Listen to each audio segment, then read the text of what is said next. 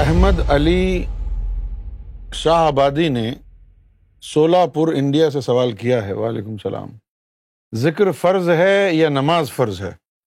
نماز بھی فرض ہے اور ذکر بھی فرض ہے، لیکن ایک حدیث میں آیا ہے کہ ذکر اللہ فرد من قبل کل فرائد، یہ حدیث شریف کہ جو ذکر اللہ ہے وہ تمام فرائض سے پہلے فرض ہے۔ اسلام کے پانچ ارکان ہیں نا، پہلا کیا ہے؟ کلمہ، اور کلمے کے لیے حدیث کیا ہے؟ افضل الذکر۔ اور کب کرنا ہے؟ اٹھتے بیٹھتے کروٹوں کے بل بھی، اور نماز تو پانچ وقت پڑھنی ہے بھائی، ذکر کے لیے آیا کہ ہر وقت، ہاں سوتے میں بھی میری یاد سے غافل نہیں رہنا۔ نماز تو پانچ وقت پڑھ رہی ہے نا، اور پھر ذکر اللہ کیسا فرض ہے؟ قرآن مجید نے کہا الذین یذکرون اللہ قیاما وقعودا وعلی جنوبہم، کہ مومن وہ لوگ ہیں اٹھتے بیٹھتے کروٹوں کے بل بھی میرے ذکر سے میں مصروف رہتے ہیں۔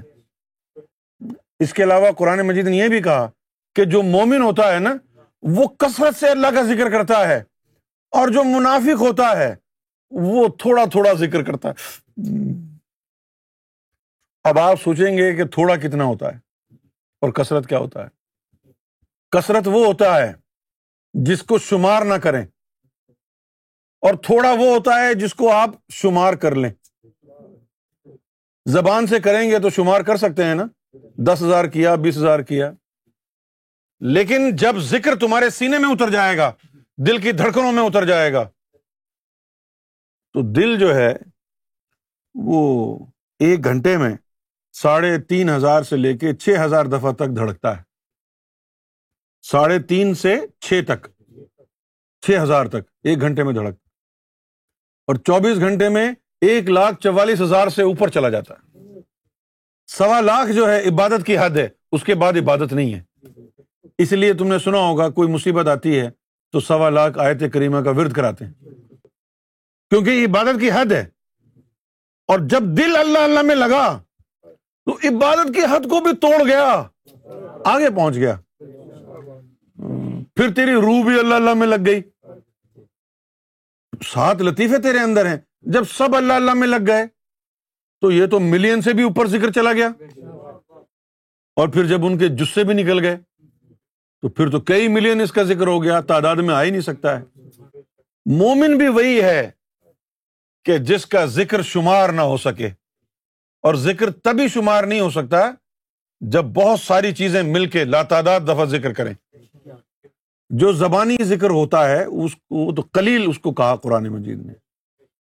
منافق کے دل میں اللہ کا ذکر داخل نہیں ہوتا ہے، وہ تسبیح پر کرتا رہتا۔ تو ذکر سے زیادہ افضل کوئی چیز نہیں ہے۔ پتہ نہیں کیوں مولوی بکواس کرتے ہیں اور کہتے ہیں کہ نماز زیادہ بڑی چیز ہے، قرآن تو نہیں کہتا۔ قرآن نے کیا کہا ہے؟ ان الصلاۃ تنہا عن الفحشاء والمنکر ولا ذکر اللہ اکبر، یہ قرآن میں لکھا ہے۔ اب آپ کی مرضی ہے، اب رد کرنا چاہیں تو رد کر دیں، مسلمان پہلے ہی رد کر رہے ہیں قرآن کو، آپ بھی کر دیں، ہمیں تو کوئی فرق نہیں پڑتا۔ ہمارے نزدیک تو قرآن افضل ہے، اور قرآن نے کیا کہا ہے؟ ولا ذکر اللہ اکبر، اللہ کا ذکر سب سے بڑا ہے۔ آپ کی مرضی ہے، ماننا ہے تو ماننے، نہیں ماننے تو بھاڑ میں جائیں، اللہ تعالیٰ خود نمٹ لے گا آپ کو۔ ہم نے تو قرآن مجید کی آیت بتائیے، ان الصلاۃ تنہا عن الفحشاء والمنکر ولا ذکر اللہ اکبر، یہ قرآن شریف میں لکھا ہوا ہے۔ لیکن اگر آپ کو بھاڑ جھونکنے کا شوق ہے تو نہ مانے، کیا کہہ سکتا ہے کوئی؟ تو ذکر اللہ سے بڑا کوئی فرض نہیں ہے۔ اچھا، اب فرض بھی دو طرح کا ہوتا ہے۔ فرض کتنی طرح کا ہوتا ہے؟ ایک تو ہوتا ہے وقتی اور ایک ہوتا ہے دائمی۔ ایک ہوتا ہے وقتی، نماز وقتی فرض ہے، قرآن میں لکھا ہے فجر کا وقت آئے گا تو آپ فجر کی نماز پڑھیں گے نا، ظہر کا وقت ہوگا تو ظہر کی نماز پڑھیں گے نا، عصر کا وقت آئے گا تو عصر کی پڑھیں گے۔ ایسا ہو سکتا ہے کہ آپ عصر کے وقت مغرب کی پڑھ لیں؟ تو وہ وقتی فرض ہے نا۔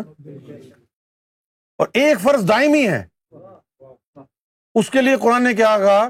قیامم وقعودم وعلی جنوبہم، اٹھتے بیٹھتے کروٹوں کے بل ہر وقت میرے یاد میں رہنا۔ یہ جو ذکر اللہ ہے یہ دائمی فرض ہے، ہر وقت کرنے کا فرض ہے۔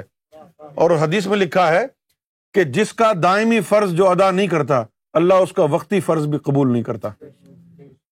یہ نمازیں بھی انہی کی قبول ہوتی ہیں جن کے دلوں میں اللہ کا ذکر دائمی استقرار پکڑ جاتا ہے۔ ذکر اللہ سے بڑی کوئی عبادت نہیں ہے۔ جو مرضی آئے مولوی بکواس کرے اس سننے کی ضرورت نہیں ہے، قرآن مجید میں آ گیا ہے۔ اگر تم مسلمان ہو تو قرآن پر ایمان لاؤ، اگر نہیں ہو مسلمان تو بھاڑ میں جاؤ۔ قرآن میں لکھا ہوا ہے، ہم تو یہی مانتے ہیں۔